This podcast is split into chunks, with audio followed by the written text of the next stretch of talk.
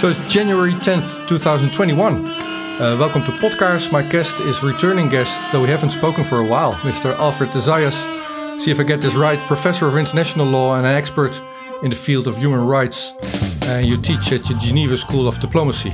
Welcome, Alfred de Zayas, again. Glad to be back.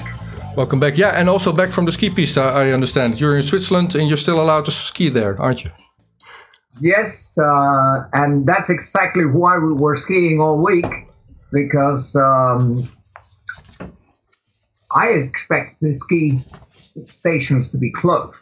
Yeah. And uh, the downside is we had minus 12 degrees, it was cold, and uh, the restaurants on the slopes are closed. Yeah. The only thing you can do is get a takeout. And um, so you can have a warm hot chocolate or a uh, Okay. Novo Maltine, but you have to have it standing outside, and uh, you can't go in and sit down. I'm glad to see you in good health. Uh, We last we spoke was in um, 2019. We did three conversations. Yeah, I looked it up. We talked about Venezuela, Juan Guaido, and something's changed there. Europe doesn't see him as the as the rightful leader of Venezuela anymore. Did you catch that? Uh, yes, I did. No, it's um, But it's a different topic. would say uh, the whole thing was a farce from day one. Yeah, we talked about that in February 2019. Uh, not unlike the farce with uh, Svetlana. I mean, you cannot have uh, Svetlana declared uh, the uh, elected president uh, of uh, uh, Belarus as uh, Yeah. Lithuania did. I mean, it's it's laughable. we also I mean, um, you you must actually have uh, a level of uh, authority, level of control, so that you can say that you actually occupy that function, Yeah, which neither Svetlana nor um, uh, Guaido did. But uh, let's see how it goes with uh, our new American president, Joe Biden. And uh, what I very much dislike is the vendetta that is going on against uh, Republicans and, uh, in particular, against uh, Donald Trump. I find it most um, disgraceful of uh, a democracy to carry out a vendetta as is being carried out now. I mean, Trump uh, has made many mistakes. I have condemned uh, 90% of his policies, uh, but um, there's no way in the world that you can, um, unless he goes totally uh, crazy in the next 10 days, but you cannot invoke Article 25 of the uh, Constitution. At this moment, Amendment 25 doesn't apply. And is that um, serious though? Are they really considering doing the 25th Amendment? That's what you're talking about. Uh, I've read a lot about it, and they are considering it, but they are moving forward uh, with yet another attempt uh, at impeachment. yeah, yeah, I got that. I find that the Democratic Party uh, has acted irresponsibly and very undemocratically over the last four years. Instead of saying, okay, uh, Hillary Clinton lost the election 2016, let's now try to reconcile the country. Instead of that, they invented Russiagate, they invented Ukraine Gate, they impeached uh, the president unsuccessfully, but they have wasted national resources and uh, actually the wealth and the time that was uh, simply squandered into a four year vendetta uh, against uh, uh, Trump. It's not surprising uh, that uh, the uh, Republicans are acting, uh, shall we say, intransigently because they don't want to accept the fact that they lost the election, as Hillary Clinton didn't want to accept the fact that she lost the election. But uh, the mainstream media in the United States, the plutocratic media that we have, has been disinforming the American public systematically, has been actually throwing fuel on the fire. I mean, I must say um, the Democratic Party is acting like pyromaniacs. Uh, do they really want uh, the country to implode, or do we want to have a civil war? I mean, it's ridiculous. I mean, the country is so polarized, and much of that polarization is not only the intransigence of uh, Donald Trump, but it's also the intransigence uh, of uh, Nancy Pelosi. I've never thought in my life that I would see uh, someone in the House of Representatives as Speaker of the House take uh, the State of the Union statement of the President and rip it up. Yeah. It's it, it's in such bad taste. It is so disrespectful of the office of the president. I'm not saying Mr. Trump. I couldn't give a damn about him.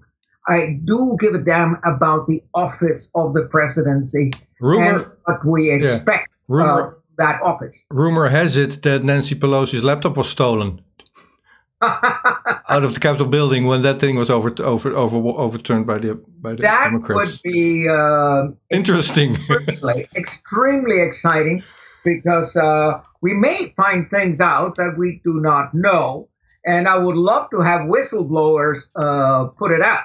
Well, as a matter of fact, whistleblowers in many ways, uh, talking about uh, Julian Assange and uh, Chelsea Manning and Edward Snowden, they are really eminent human rights defenders because uh, they are telling us what government is covering up. yes. They're telling us crimes and misdemeanors of uh, government and of the private sector, uh, which without uh, this kind of uh, whistleblowing would simply go on and on and on, and there would be no discussion over it. So, So- I guess this is an introduction to Uh, yeah, allow me, Assange saga. allow me to set the stage. saga of It's- this. yeah, poor man, it is never ending. But allow me to um, uh, get get to the topic of this conversation, which is Assange. Although there's two things I'd like your opinion on, but one is Assange. Um, to get back on our previous conversations, you mentioned Chelsea Manning. We talked about her in March of 2019, and um, well, then the Corona crisis, if you will, hit this year or last year, 2020. One of the upsides of that is that this channel, which is not mainstream media, has exploded in size. My biggest interview is 200,000 views, but it was Wow. with, yeah, it was with uh, Reiner Fuellmich, who is a, a lawyer taking the PCR test or the, the inventors of the Corona PCR test to court. That thing was censored from YouTube, which used to be my channel, and now my entire channel is uh, thrown away by YouTube. So censorship, apart from Censorship is a huge problem, and unfortunately, big tech uh, has shown that it can be even more powerful in manipulating public opinion and in exercising censorship than government. exactly. We know that the government censorship uh, is bad. It is condemned uh, by the Human Rights Committee. It is clearly a violation of uh, the right to know. And uh, it's not just the right of freedom of opinion and freedom of expression, it is the right to seek and impart information. so, so Trump. Trump was removed. I prevented. Yeah. The Trump was removed from Twitter. He moved on to Parler or Parler, if you will. Now tonight, Amazon is going to shut down the Parler servers. Wholesome, the whole Parler service is going to go down tonight. Yeah, it is absolutely shocking, and I would hope uh, that uh, Amnesty International, PEN International, as you know, I was president of uh, PEN International Centre Suisse Romand from 2006 to 2009, and again 2013 2017, so seven years. I was president here in Switzerland. And uh, one of our main points in the charter of uh, PEN International is freedom of opinion, freedom of expression, freedom of um, journalism, freedom of the media, freedom of uh, the digital world. And uh, this is, is a frontal attack on it, and it is uh, unacceptable. And I hope that cases will go to the uh, European Court of Human Rights, and that we in the Human Rights Committee will receive also cases concerning the violation of the right to know. Exactly. Article 19, paragraph 2, as I said, of the International Covenant on Civil and Political Rights establishes this right to know. So if you are being censored, it's like you uh, are taken down. So then I no longer have the opportunity to hear you. Exactly. That is a violation not only of your right, it's a violation of my right. Yeah, exactly. I have a right to know what you want to tell me. Okay. So uh, this is something that should be tested in the courts in the Netherlands because the Netherlands applies the covenant on civil and political rights directly. So you can go to the Dutch judge and invoke not just Dutch legislation, you can invoke Article 19 of the Covenant on Civil and Political Rights and say that your right to know, my right to know, is being violated by Twitter, by Amazon, by, and the government has to do something about it. Okay. I, I have a question on Dutch law, and that, that extends on what you just said. So I, I want to not go into that right now, but after we talk Assange. No, we'll go into the PCRs later. Yeah, yeah, yeah. I've been looking into it. But but just to answer what you just, um, yeah, exactly. So uh, bear with me. To answer what you just said, we have taken the Dutch state to court already over censorship by big. Te- uh, we have taken Google and Facebook to court already in the Netherlands over their censorship. Situation is, is that our Minister of the Interior has made statements on national television saying, "Well, I would like to." in my words. I would like to censor, she said, uh, these these fake news channels. Uh, however, I, I, can't do that being government. I mean, there's vertical uh, uh, laws saying that you're protected from government censorship. So I will look into different approaches. Now, big tech is serving my Minister of the Interior by doing the censorship for them. Now, our judge has ruled that a Google, a Facebook is allowed to censor channels away because uh, freedom of expression or freedom to, to find information is not a horizontal function. Come to the Human Rights Committee and present a case because you've made an effort to exhaust domestic remedies. Domestic remedies have not given you uh, a remedy, has not given you uh, the opportunity of reestablishing your right to know. Come to the Human Rights Committee. You can also go to the European Court uh, of Human Rights, but the Human Rights Committee is likely to be faster. And my colleague, the Special Rapporteur on Freedom of Opinion and Expression, that is the former director of uh, Amnesty International, Irene Khan. Irene Khan from Bangladesh, who has been uh, professor at various universities. She is now for for six months now the uh, new rapporteur on uh, freedom of expression. She should get all of this information as a complaint against Amazon, against Google, against uh, okay. Twitter, and also against the Netherlands for not vindicating, for not defending uh, your right to know. Exactly. Okay, we will do that. Thank you for that. Now, the, the second topic of this conversation that I want to touch upon after we do Assange is uh, what we have now currently in the Netherlands.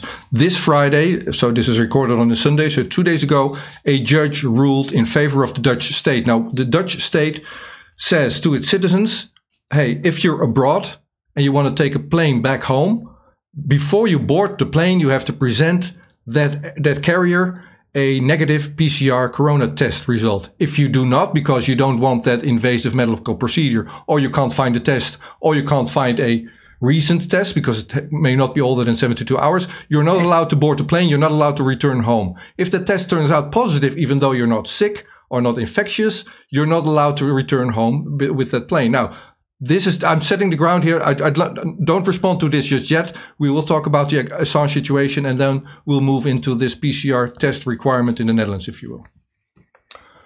Mr. de we talked about Assange a couple of times. You have visited him in the Ecuadorian embassy uh, at least once. I, I, saw the picture that you sent me last time we spoke. Uh, now, last Monday, the judge in London ruled that he is not to be extradited.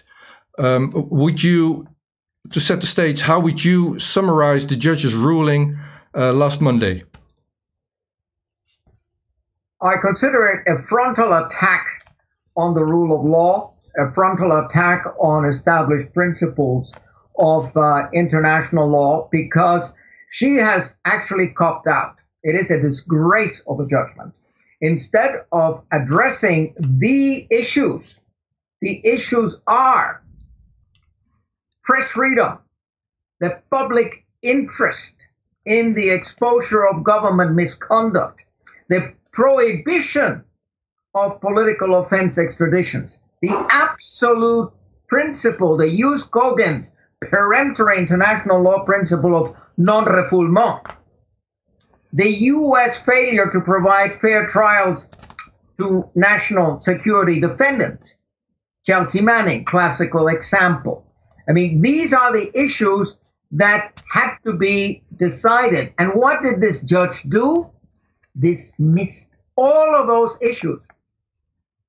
Now, she made a blah blah judgment about humanitarian concerns because uh, the man's mental state is such that is a danger that he might commit suicide. If he gets extradited, he's going to be subjected, no doubt, he would be subjected uh, to cruel and uh, uh unusual treatment and punishment. Uh, and because of that, he should not be extradited. She has not addressed the shocking dossier that here a man has been subjected to arbitrary detention for 10 years. He's been subjected to a vicious, absolutely vicious, against all rule of law principles, persecution by government with the collusion of four governments the United States, the United Kingdom, Sweden, Sweden, and Ecuador. I mean, it is inconceivable that with a absolutely false fake news situation of rape, it was never rape. It was never a question of rape in uh, in Sweden. The two women both said that it was consensual sex. It's just that they didn't want to use a condom. But in any event, this thing was a frame up. It was planned. And my colleague, Nils Melzer, the rapporteur on torture, has taken up the case. And he's really uh, studied it thoroughly. And he is shocked beyond description at seeing four countries ostensibly committed to the rule of law corrupting the rule of law, participating in what we call these days lawfare, actually misusing the administration of justice to persecute a whistleblower. Now, here we have a situation of torture. It's very much in the mandate of Professor Nils uh, Melzer, because, first of all, Assange, and this is in the public interest, Assange disclosed torture by the United States in Iraq and in uh, Afghanistan. So here there's a matter if there is torture, there's an obligation under the Convention Against Torture. The United Kingdom is a state party to that. There's an obligation of the United Kingdom to investigate these things because torture was committed not only by the United States, but also by the United Kingdom, by Australian soldiers, by other uh, members of NATO. And uh, so there's a, positive obligation imposed by the Con- Convention Against Torture to investigate. But it's not just that, it's the fact that Assange has been uh, subjected to a kind of uh, psychological terror state terror by the United States, by the United Kingdom, by Sweden, uh, by Ecuador that has had a horrendous impact on his mental health, on his physical health. And so that's again something that falls within the domain of uh, so, Professor Nils Melzer. And then the, the last point, of course, is clearly if he were to be extradited to the United States, which I don't see happening, because I don't think the United Kingdom uh, would dare do that uh, in the light of England's uh, obligation to observe the um, Convention Against Torture and the obligation to observe the European Convention on Human Rights and Fundamental Freedoms. So this case would e- immediately go to the European Court of Human Rights. But the man would then be kept all the time in a maximum security uh, uh, prison in solitary confinement uh, so that his mental condition will continue uh, to aggravate. And of course, what they all want is why doesn't the man finally die? I mean, exactly just, just, get rid okay, of him. If, if I mean, let's hope that we create conditions that he either commits suicide in Belmarsh uh, or that he goes totally, totally bananas. Or just dies. I mean, heating is off in Belmarsh for the second time. And he's been sent blankets by his family, by his fiancee, which do not arrive. So it, he's still being tortured, and it, it uh, from the looks of it, it would. No, you don't. You don't go into motive, but I, I feel there would be par- state parties that would rather see him die in Belmarsh than than have to oh, discuss extradition. Hang on. Um, you mentioned Nils Melzer. I interviewed him as well, and he said, "Yeah, I'm the rapporteur on torture, but my mandate is is not so that I can, can enforce an investigation or action taken. I can just address the United States or Sweden or Ecuador or United Kingdom, which he has done. So, which he has done, and the re- hang on, yeah, fair enough. Courage but the response he's gotten is none, or well, we see things differently, and then that's end, end of discussion for his mandate, basically. So, but we I want to stick to these court proceedings last week and not move yeah. into uh, uh, that part. I interviewed the current editor in chief of WikiLeaks, uh, Kristinn Hrafnsson, uh, on November third. Uh, last year on the trial proceedings that took place in September. So the extradition case was being presented in September, and he said um, that in his uh, uh, assessment, it, it was to be considered a mistrial with the overwhelming evidence in favor of Assange. Now, there's two two sides to that.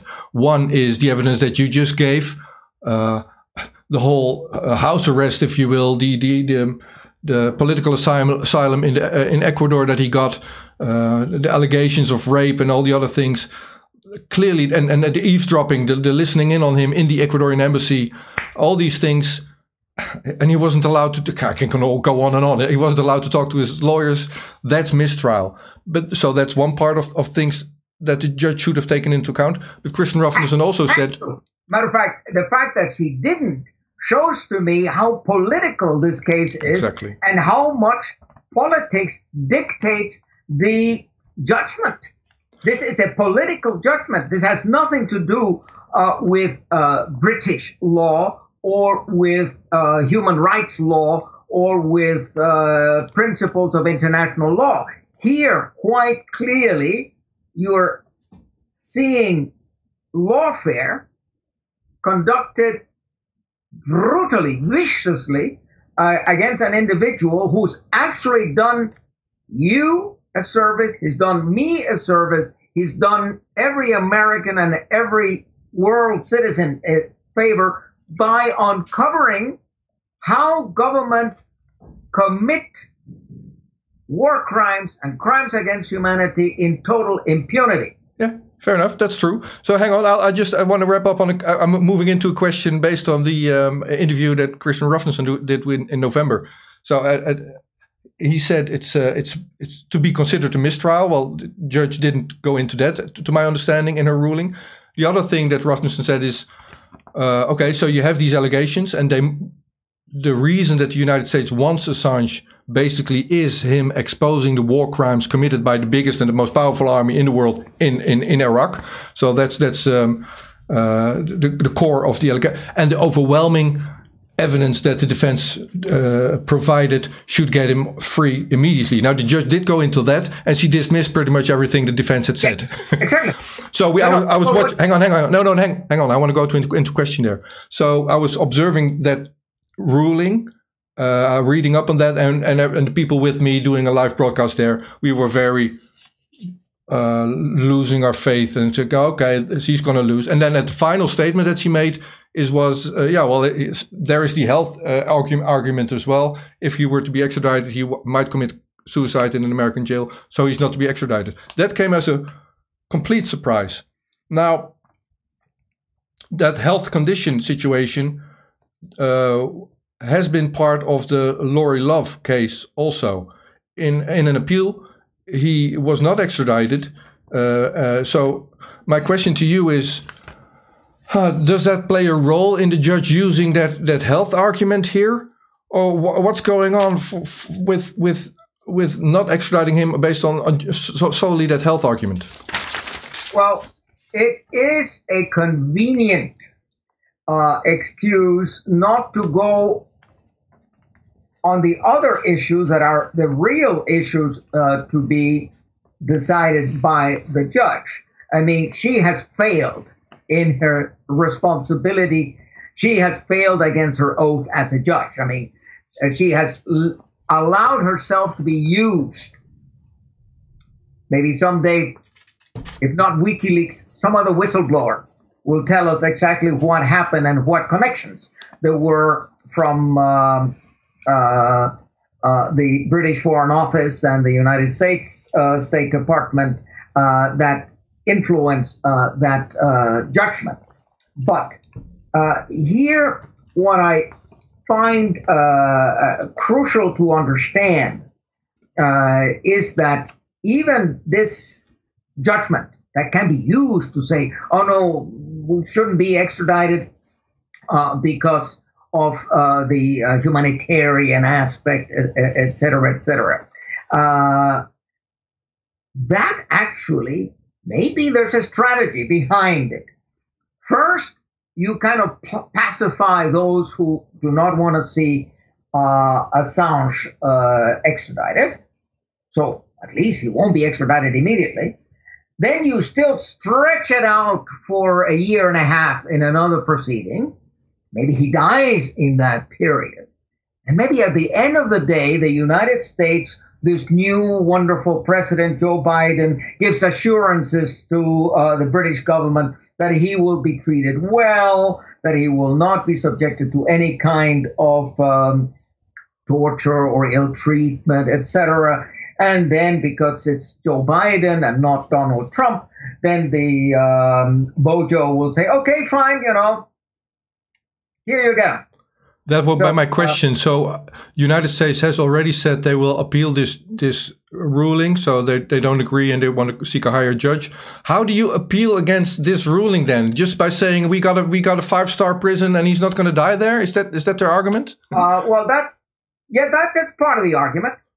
Uh, the the argument is that no, no, we uh, we will treat him well, and it's not true uh, that we torture anybody in American prisons, etc., etc. They will provide all sorts of blah blah arguments. And if the court is in bad faith, and the court is in bad faith, the court has shown that it is in bad faith, they will stretch for a year and a half. And after a year and a half, they will then say, we are satisfied that the assurances given by the United States are valid and in good faith. So we will grant uh, extradition.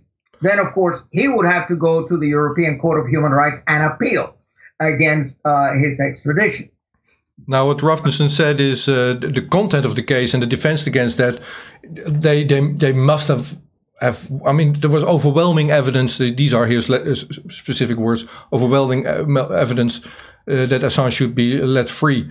Uh, oh, the judge. Well, I asked for his release when the working group on arbitrary detention came out with its judgment in January 2016, finding that Assange was the victim of violation of multiple rights and that he should be immediately released, I issued a press release supporting the judgment of the working group on arbitrary detention, asking both uh, the United Kingdom and Sweden for once to respect uh, the United Nations, to respect uh, a judgment of the Working Group on Arbitrary Detention, and to give a good example to the rest of the world. Because we're always complaining that countries in the third world uh, disregard Yeah. judgments of you- the United Nations. Well, here, here's the chance to show that they really mean it Did with get- the United Nations. Did you get an and answer? That they want to uh, implement decisions, even if they don't like the decision.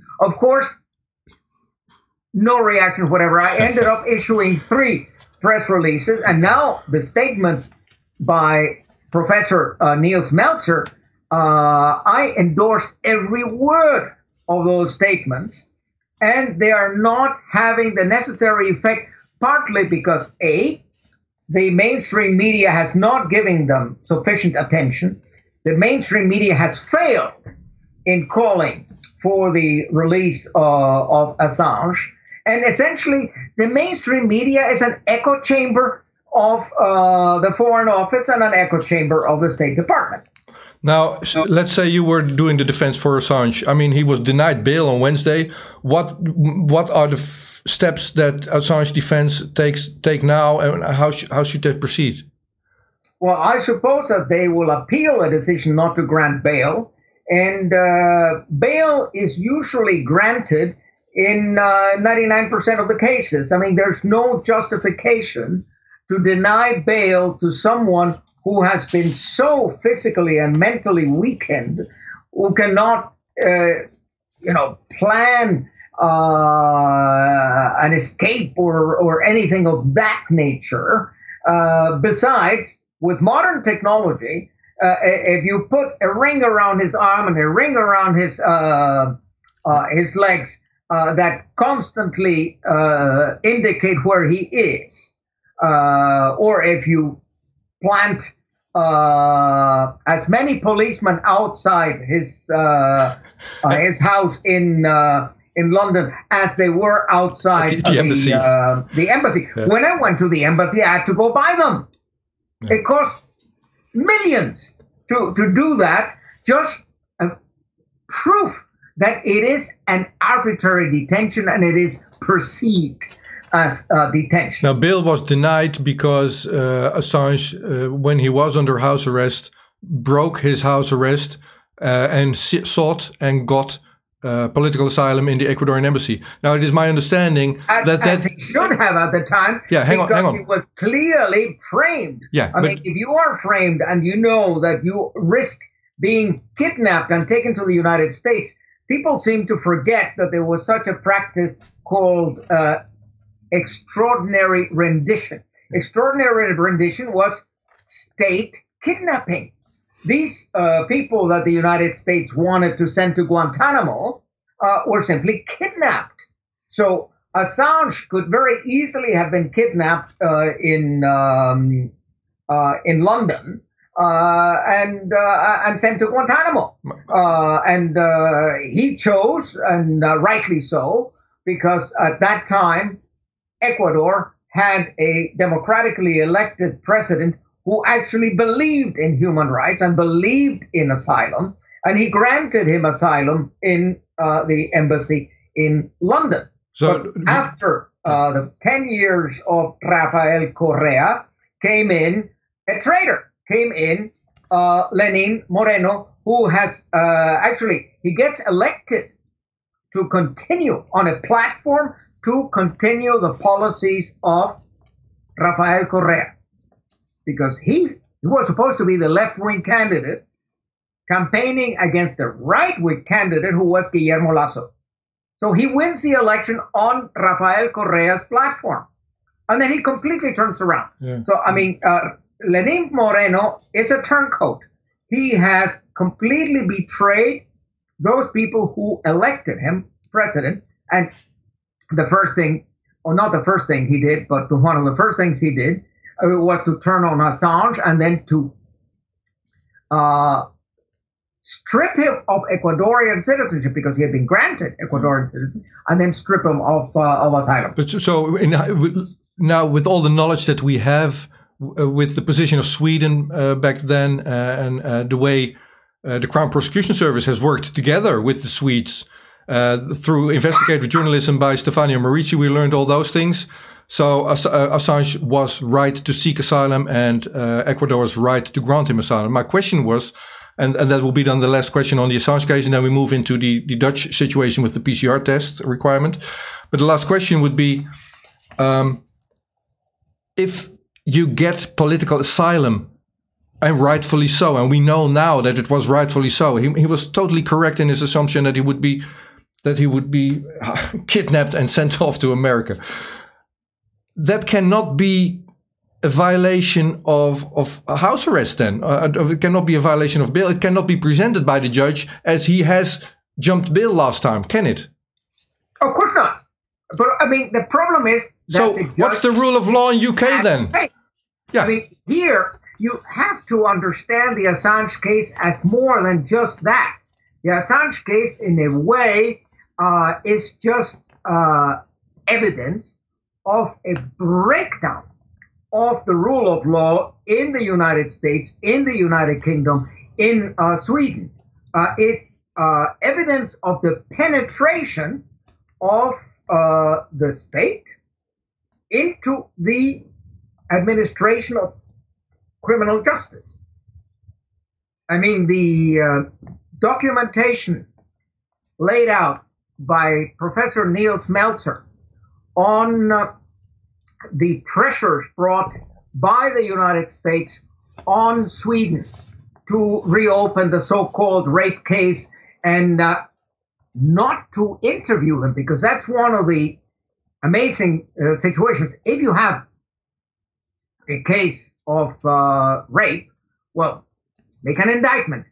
They never made an indictment because they didn't have enough to make an indictment. If you cannot make an indictment, then at least hear Assange. Assange was always cooperative. He himself, when there was a question of um, sexual harassment or whatever, he immediately cooperated uh, with the Swedes. The Swedes would not interview him. The. Swedes would not uh, interrogate him because they wanted to keep him in limbo and to extend and extend and extend the matter. And at the at the end of the day, they had to drop it because there was nothing to it. So, if this is the situation, uh, and Assange defense makes an appeal to get bail uh, granted to Assange, what are his chances for bail then? I mean, well, he should invoke, of course, Article Nine of the Covenant on Civil and Political Rights, and he should invoke uh, the fact that it's only in very very limited uh, situations that you can deny um, uh, bail,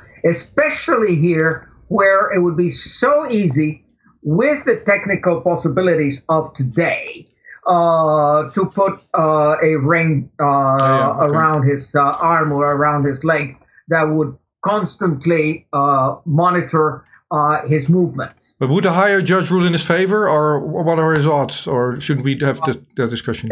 Again, I'm uh, no. not li- looking into the glass ball. Huh? No. I mean, uh, I see. I have no respect uh, for the judicial system in the United Kingdom. Anyway, it is uh, very corrupt, uh, as it is in my country, in the United States of America. So, I mean, I would not want to be in Assange's uh, situation. And what I would like to see is international solidarity. I think an appropriate reaction to the uh, issue of uh, not granting him bail and to the issue uh, of not wanting to go into the substantive issues of the defense would be for 20 countries 40 countries, 100 countries offering Assange asylum.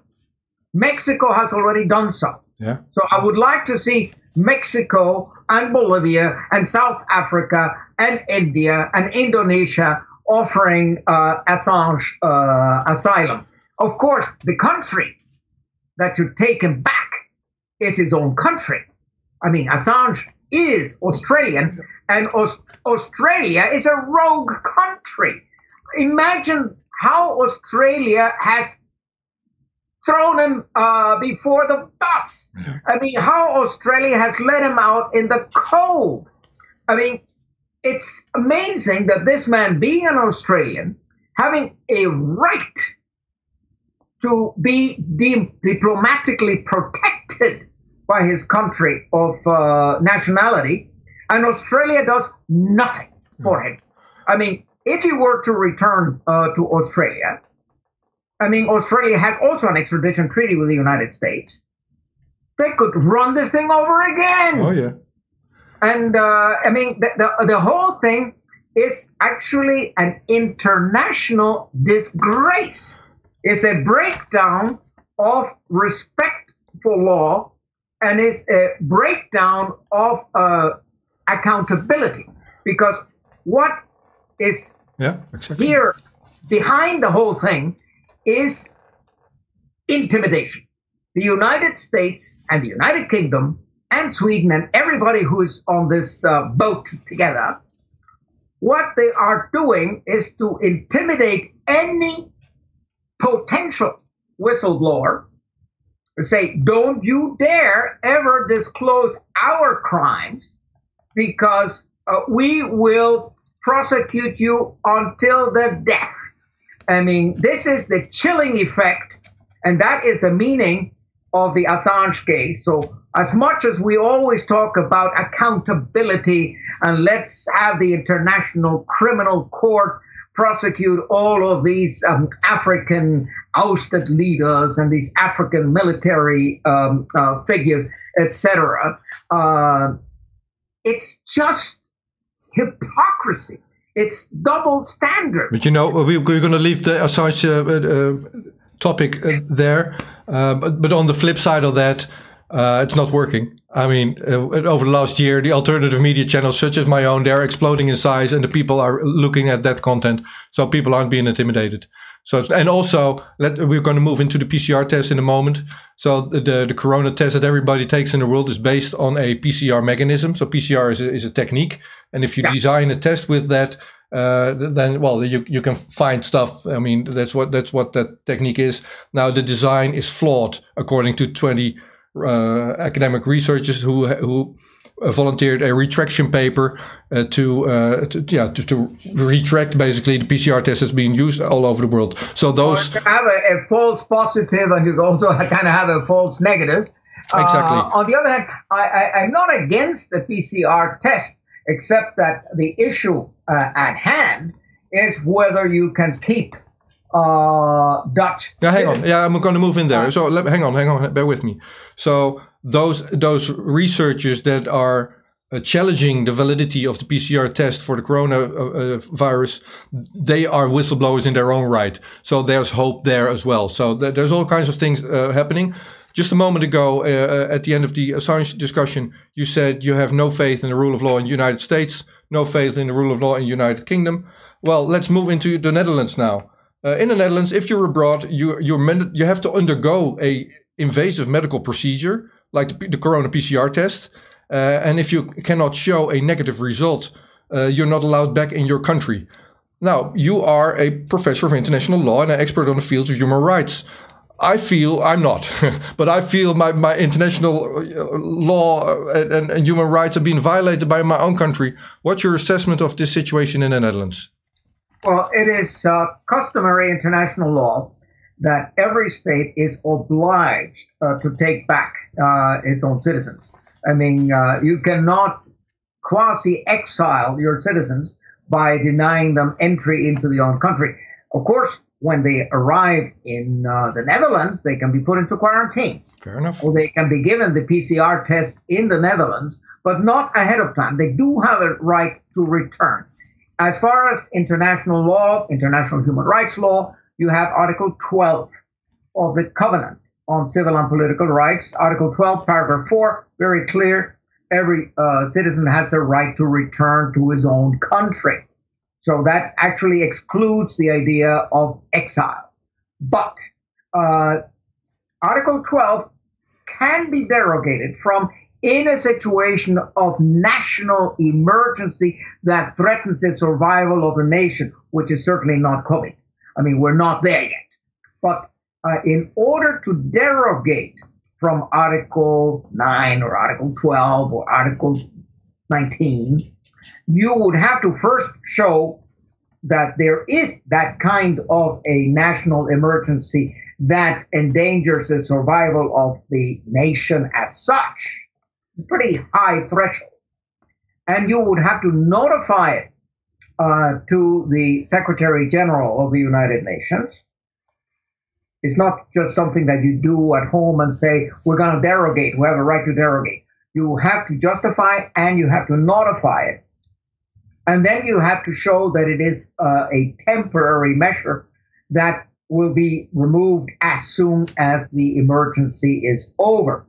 So I think that here um, the um, uh, the Dutch uh, uh, legislators are going way beyond uh, what is proportional to the danger. Uh, I mean, a citizen has a right to come back to his country. Point final. I mean, it, it it's an extremely uh, rare, rare situation in which you could deny that. Uh, you must satisfy a very, very high threshold of national emergency to, to allow that. Okay, let me let me describe the, the legal proceedings that took place over the last week and a half. So there was an actual family in Zanzibar, and they uh, had their flight booked back, and they said, well, we, we cannot in, in our physical situation that we're in undergo that test and show that negative result, even if we wanted to. And they took the judge, the Dutch uh, state to court through their lawyer in the Netherlands. Now that judge so there was a, an emergency proceeding, right? Because they wanted to fly back a couple of days later. So, so it was a quick proceeding. That judge wrote his verdict in the night. And I'm not making this up. I'm, I'm going to explain how, how that went uh, later on in, in this explanation. So he wrote it in the night, the, the day before New Year's Eve. and he presented his verdict on December 31st at 11 a.m. And he said, these people are allowed to back into the Netherlands. But he went further. He had his verdict ready, and he said, "Well, the Netherlands is out of line, and because of these these uh, uh, yeah." Uh, because of these reasons, the, the ones that you just mentioned also. So he made a proper verdict. Now that triggered something in the Netherlands apparently because our political leaders, our ministers, over the weekend changed the law, and by by ministerial decree or whatever the, the, the, English translation is. On Sunday night, they changed the law and they said, well, we have a new law now. You still have to present that negative PCR test. So we're going to continue that measure. The Dutch state was, and this family had already flown back. So they were back in the Netherlands on, on the Monday morning. So for this family that did that first court proceeding, Oh, I lost my own image. Hang on. I have to. Oh, I'm back. my camera switched off here for a moment. So this family won the case against the state, which is pretty much without a president. So that was cool. They took the state to court again, but now not for this family, but for 30 families abroad mm-hmm. uh, and all over the world. Who, who, would be well advised to challenge the new law. Exactly. That's what they did. As contrary to the obligation of the state to take its citizens back and number two, yep. in violation of Article 12, Paragraph 4 of the Covenant on Civil and Political Rights. So they took the state to court on the Tuesday. So that was last week's Tuesday, and it was the same judge. Now, that same judge, after this uh, a new emergency procedure, said, Well, remember last week, December 31st? I mean, I was up all night writing my verdict. I'm not going to do it this time. So I was pretty sure about what I was going to do last time, but now I have to think about it. Give me a couple of days. I'll get back to you later on in the week. That judge last Friday said, well, no, actually, I'm going to rule in favor of the Dutch state. And, and you cannot call it exile because, uh, well, it, I don't know, it, I, I can't translate it into English, but the word, uh, word exile was actually mentioned in the verdict. And also the word quarantine was used in the verdict. He made an example saying, well, there are quarantine requirements sometimes. So if you compare it to that, the, the, once you are in, back in the country but you cannot be prevented from returning to the country. So that's what's happening now. So what, what should we do? take it up to the European Court of Human Rights. Take it up to the Human Rights Committee. Yeah. Well, I mean, it's. Uh, I wonder whether this judge was also placed under the same kind of political pressure uh, that, say, the uh, judge in uh, Sweden, in Stockholm, was put in the Assange case or the judge uh, that made the, the judgment now in, in London yeah. in the Assange case. I mean, I don't put it past the government to have actually brown beaten uh, the, the judge who made that decision, that correct decision of the uh, 31st of December. Now, let's say I'm a healthy individual, I'm in Portugal or I'm in Finland. Uh, let's say um, I'm getting myself this PCR test, let's say it's negative. Well, if it's written in Portuguese or in Finnish, I'm not allowed to present it to, to the uh, carrier, to the, uh, the, the air, airplane, the, the, the, people flying me back home. Sorry for that. That's my translation failing there. Uh, let's say I do have that negative PCR test. I'm, I'm, still not allowed to board because it's written in Finnish or in Portuguese. Now that's that's that's a technicality. Let's say it's a positive test that I get back. I'm healthy. I'm not sick. I'm not infectious, but it's a positive test because the test is flawed. What am I to do when I'm in Portugal or in Finland? I could buy well, a car, drive back. Is or, uh, the reason why they're consulates. You would expect uh, the uh, consulate uh, in uh, Lisbon or the consulate anywhere else uh, to provide prompt assistance, prompt and effective assistance to Dutch citizens abroad. That's why you have consulates. And if it costs money, uh, to translate uh, the PCR results uh, into Dutch, then it should be the consulate that pays for it because it is the government that is making this imposition.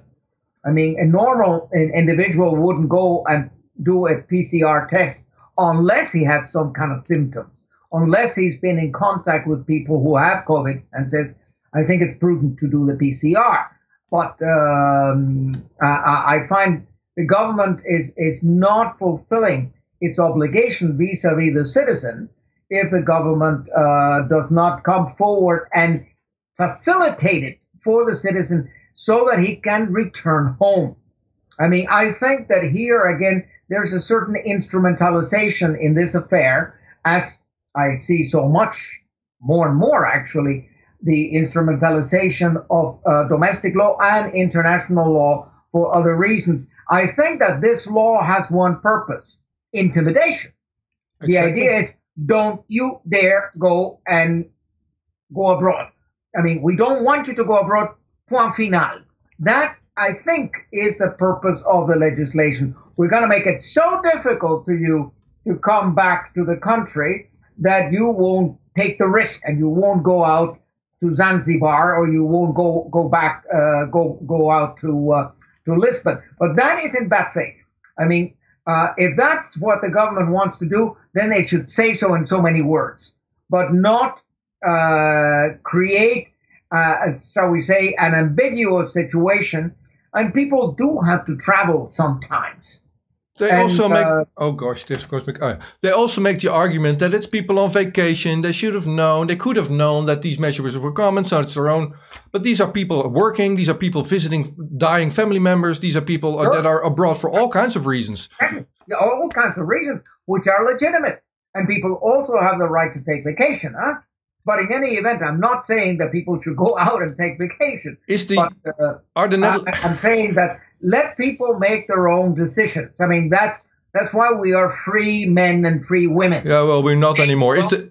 We're responsible, but the government has to be responsible too. The government has to be transparent. The government should not manipulate information, should not intimidate uh, the citizen, and should use its consulates to help those Dutch citizens who are abroad in coming back home safely and in dignity as soon as possible. Are the Netherlands setting a new precedent here? Because I feel they're the only one currently denying their own citizens entry into airplane. Do you? Uh, uh, apparently, yes. I have not heard about any other country doing that. Okay. And I do not recommend it. But I mean, in order to do that, as I said, which is a violation of Article 12, Paragraph 4 of the Covenant on Civil and Political Rights, you would have to derogate from that article. You would have to notify the Secretary General, and you would have to pass that very, very high threshold and explain why this is proportional to the danger. So now, having done this discussion, uh, just before we started this about the Dutch PCR test requirement, you said I lost faith in the United States rule of law and United Kingdom rule of law. If you're got, if you're to make a top three, how's the Netherlands doing in in violation of these things? Oh, is... I would tend to think uh, we take the cake in the United States. I mean, uh, yeah. the violation of the rule of law in the United States uh, has become uh, unfortunately, unfortunately, uh, widespread. And in the United Kingdom, as a lapdog of uh, Washington, it's also very widespread. I mean, I would like to see the Netherlands. You know that my wife is Dutch, and I love the Netherlands, and we have a lovely place in Noordwijk aan Zee. And I love to get back to my apartment in Noordwijk. but again, I can't. Uh, in any event, the only purpose to go to Netherlands is to see family to see friends. Okay. And I'm not going to go to the Netherlands and be quarantined in my apartment. Has no sense. Uh, so, as I say, I hope uh, that, uh, like very often in Netherlands, uh, common sense uh, seems uh, seems to win out. The the Dutch are not as fanatical or as um, well, intransigent as Americans or as Brits can be. So uh, I thank you for the opportunity of saying these few things uh, in your program.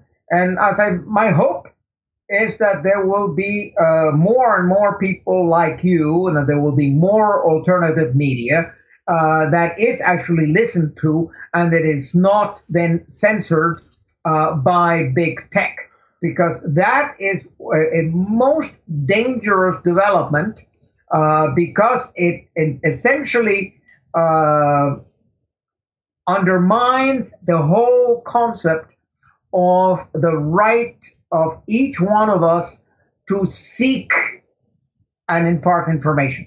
Yeah. Uh, when you go into the uh, search engines, whether it be Bing or Ecosia or Google, there again, you have no idea the level of algorithmic manipulation, uh, there are things that sometimes no exist, and I need that document. For instance, I need a thematic report on unilateral coercive measures written by the then High Commissioner for Human Rights, Navi Pillay, in 2012.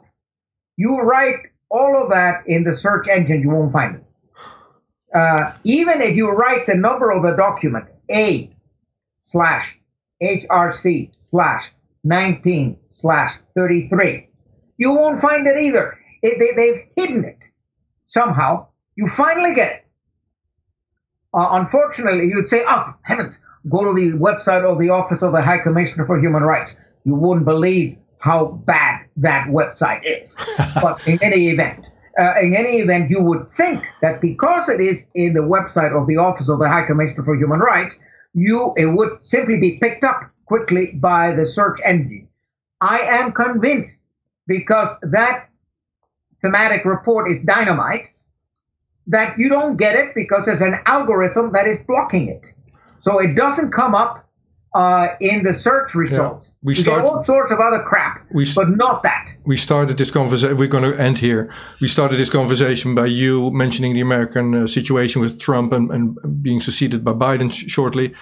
Uh, I interviewed Robert uh, Epstein on the United States elections in 2016, and he said Google was massively influencing not just the American elections, but elections in all kinds of countries. Oh, uh, and he's investigated that and he's proven that on in, in an academic and scientific research setting. And oh yes, so it's proven that Google manipulates. I wouldn't, I, I wouldn't have imagined that they would even manipulate it to the extent that you just made an example of. Oh yeah, but I wouldn't hold it against them, and we now know that that's going on. Well, I mean, but again, it should be condemned. I mean, I have written to the new UN rapporteur on freedom of expression, signaling that yeah. because uh, there is a right to know. And if we don't get that information, our capacity to work democratically on the basis of evidence uh, is being uh, sabotaged.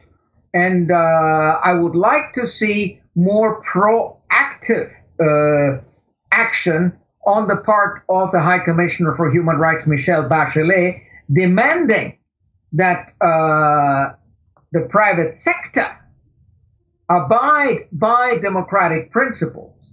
But more and more, big tech is showing that it can actually manipulate public opinion.